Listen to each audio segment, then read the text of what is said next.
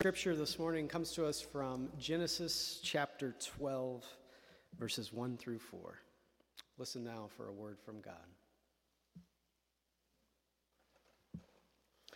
Now the Lord said to Abram, Go from your country and your kindred and your father's house to the land that I will show you.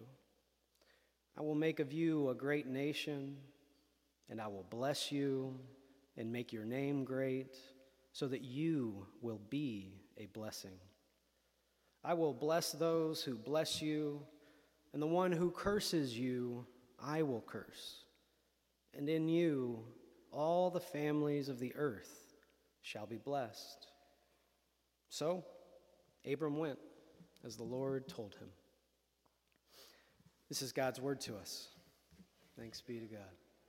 Let's pray. Good and loving God, thank you for your word. God, thank you for time set aside to dwell on it. And Lord, we pray, as we always do, that whatever words we would hear would come from you. In Jesus' name, amen. So many of you may have seen on our social media that uh, our daughter Naima is currently taking uh, dance classes, which is just wonderful. um, we, we were a little unsure at first because, you know, she's so young. She's only, I mean, she just turned two in December, and um, she barely made the cutoff to sign up for dance class for two to four year olds. And um, we put her in the class because we wanted, we got to kind of socialize these pandemic babies, you know, and uh, we thought, for better or for worse, it's, it's best that she at least tries. And uh, first couple weeks did not go well at all. She didn't want to be put down. I mean, she it was. She says uppy when she wants up, so it was uppy daddy or uppy mommy. And so it, what it turned into was like a 30 to 45 minute workout for the parents carrying a 25 to 30 pound child on their hip. And like, for me, it was awful because one, I, I can't dance. Two, she's kind of heavy. and she did not want to participate at all. So it, it, it was difficult. And, and, as soon as we would walk in, she wouldn't want to be down. Like she would hold our hand, and as soon as we walked into the door of the studio, she would say, Uppy, and then that was it. She was on our hip the rest of the time. And sort of giving everyone in the room the stink eye.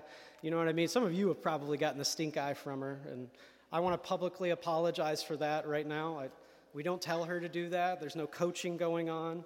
She is just a wary child. She's very observant and she's very studious. And so, um, dance class wasn't going well.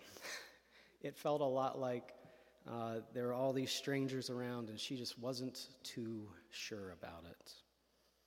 And I honestly, I get that feeling. I, I really do. You know, um, 20 years ago, if you were a Detroit Pistons fan, I would probably give you the same look. Any Pistons fans in here right now? Yeah, a couple of you. Good, good. I'm glad. So this is this is why I get along with you all so well. You know, there's not too many of you Pistons fans around here.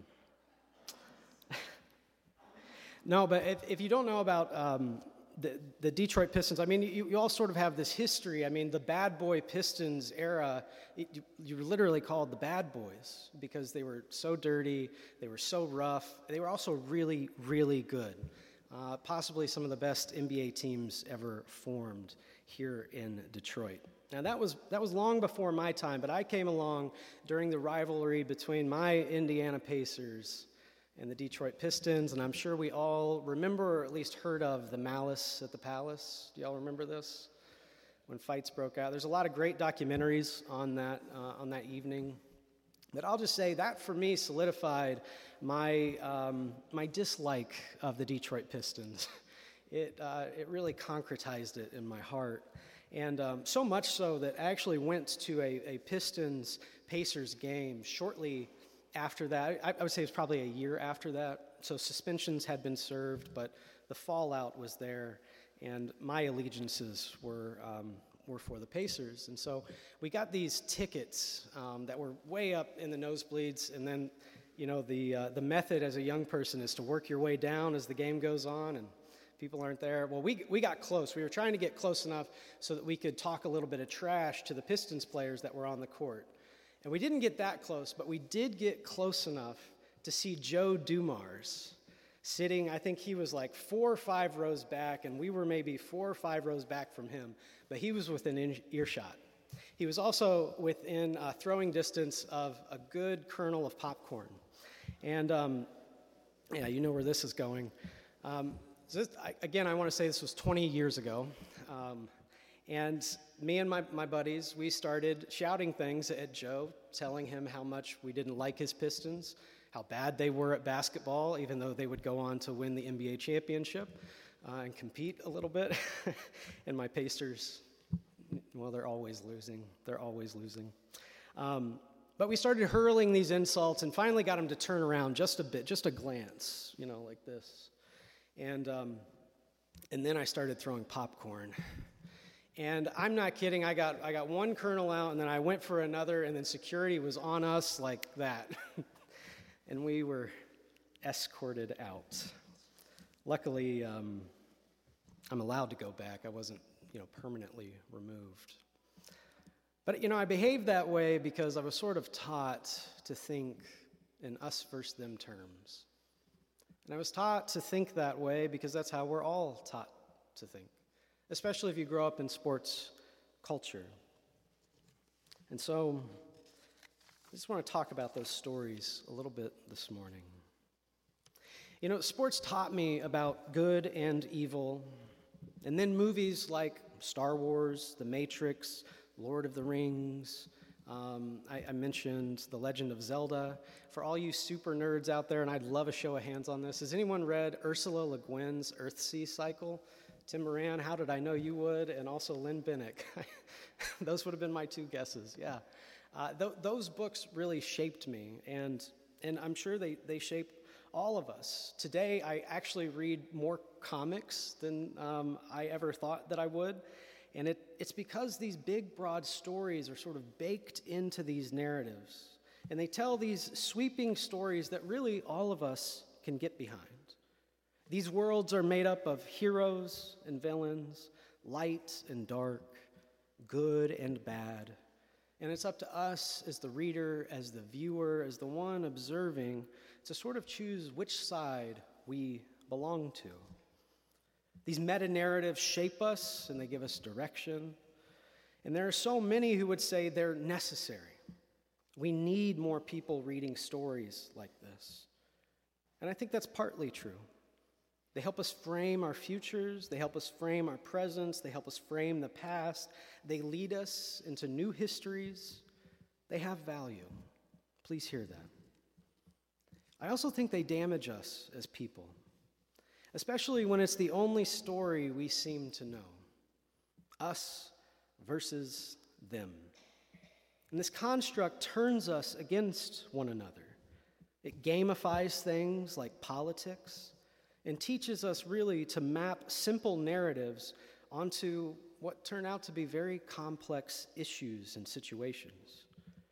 When we start seeing one another as enemies, we struggle to see each other as people three dimensional human beings with complex pasts, passions, and struggles become flattened into these caricatures that lack any real depth. Republicans become evil Democrats become godless, and Pistons fans, well, the Bible's actually very, very clear on where we stand with Pistons fans. The world has an empathy problem. We've villainized and cartoonified our neighbors, stripped them of their dignity, dimensionality, and humanity. And we've turned real life people into the most basic of villains. Any Spider Man fans out there? I got a few. Okay, that's good. I didn't, I didn't know if we'd have any. So, Spider Man has this nemesis named Dr. Otto Octavius, Doc Ock for short. He's this brilliant scientist slash narcissistic psychopath with mechanized tentacles sort of climbing out of his back. You've probably heard of him. He appears in Sam Raimi's Spider Man 2 and then the recent No Way Home movie. And he has this run of comics where he kills Spider Man. And then, through this conceit that really only makes sense within the comic universe, Doc Ock inhabits Peter Parker's body and mimics his life. He sleeps in Peter's bed, he dates Peter's girl, he even dons Peter's Spidey suit. Then he discovers something about Peter through this process.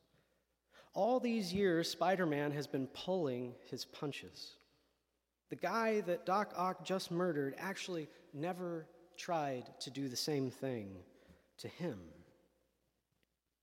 In fact, Spider Man at times actively fought to keep Doc Ock alive. And this revelation breaks the villain. And so he vows to take up the mantle and become a superior Spider Man. Now, the Superior Spider Man ran 33 issues from 2013 to 2014, and it cataloged Doc Ock's struggle to atone for his sins and find something like redemption. His willingness to stretch morality in the comics makes the Superior Spider Man much more effective at eliminating crime, but it also gives him this really nasty edge. The Superior Spider Man doesn't pull his punches. Does this version of Spider Man ever come an unabashed hero in the comics? No, not really. But as readers, we spend the better part of two years inside Doc Ock's headspace, learning his fears, his struggles, and the deepest longings of his heart. And that's when something else happens. He stops being a villain and he becomes human.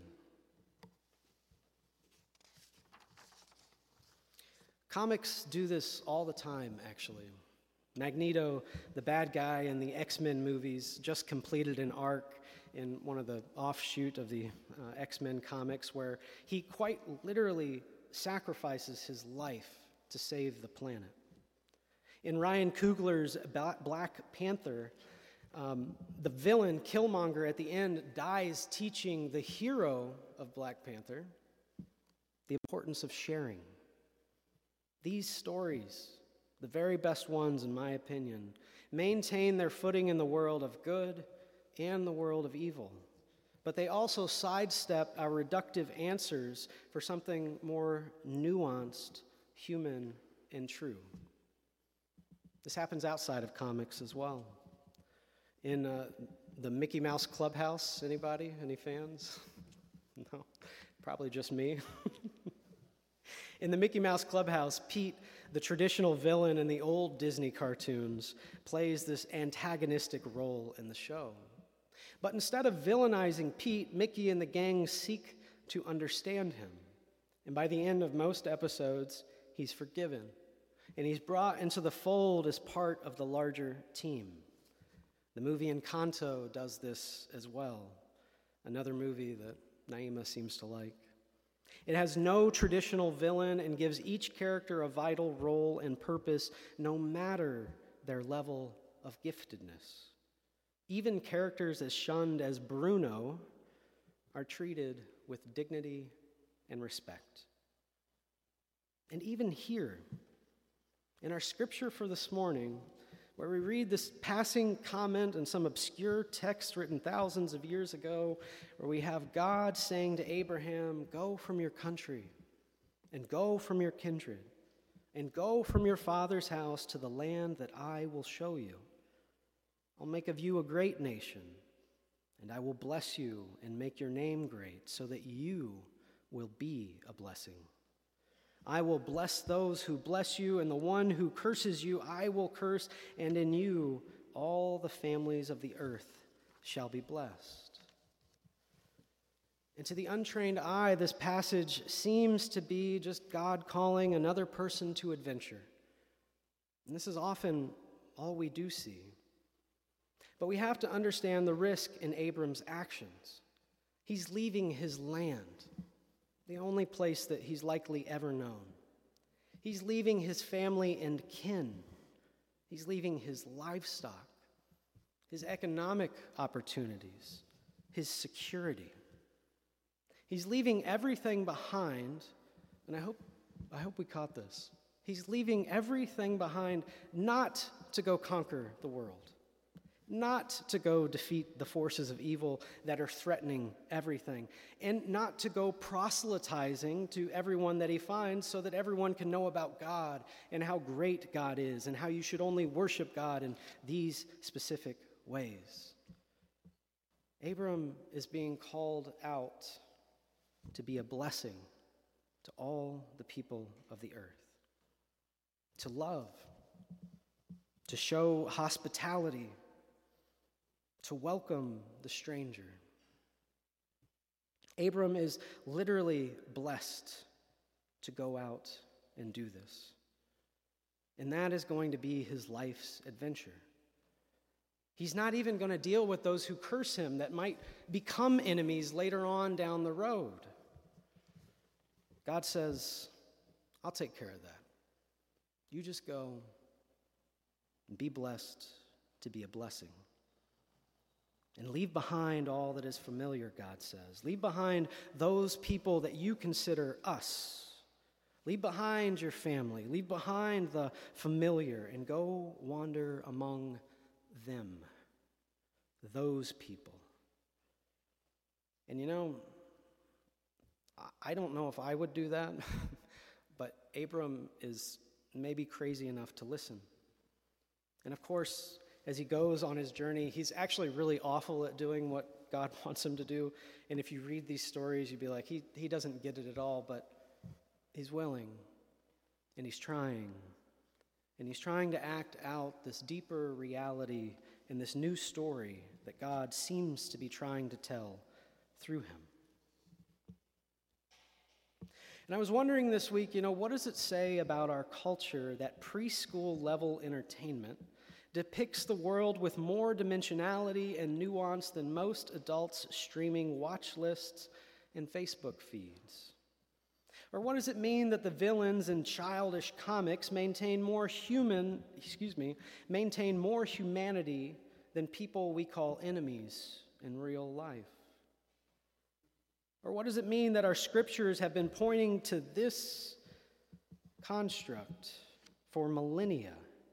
And more often we read the scriptures the opposite way to highlight all of our enemies and then sanctify ourselves as superior and as good and as holy.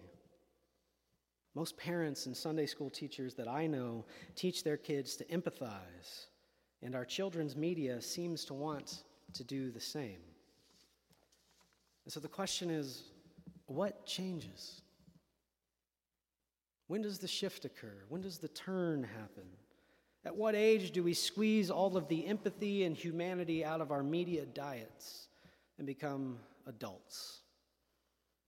And since when did the term adult become synonymous with unempathetic?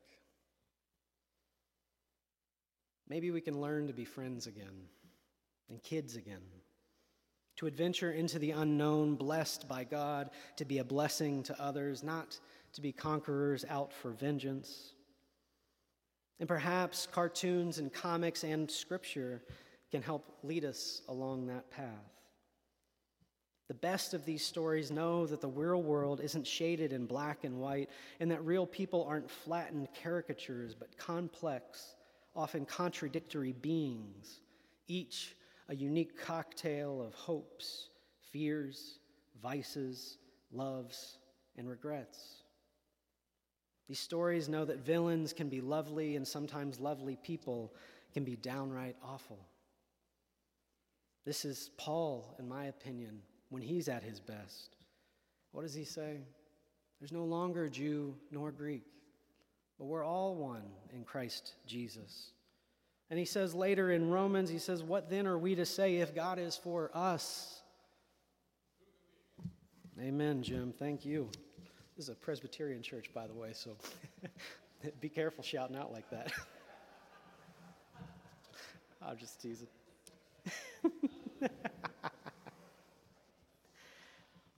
If God is for us, who can be against us? I mean, look at me. I did it. I'm in a sea of Pistons fans. I'm doing all right. Friends, I think it's time we tell a different story. A story that rejects the simple binary of us versus them. A story that doesn't know anything about insiders and outsiders. A story where we all belong and overcome obstacles together.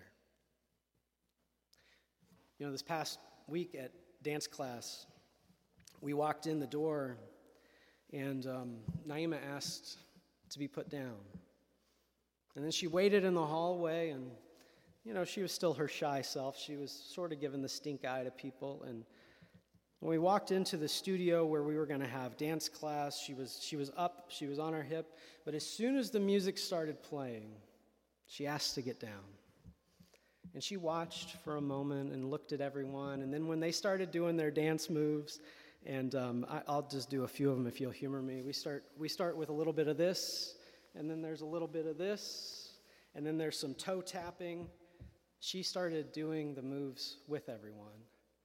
And then 30 to 35 minutes later, she had done every single dance move that she had been learning over these past six weeks.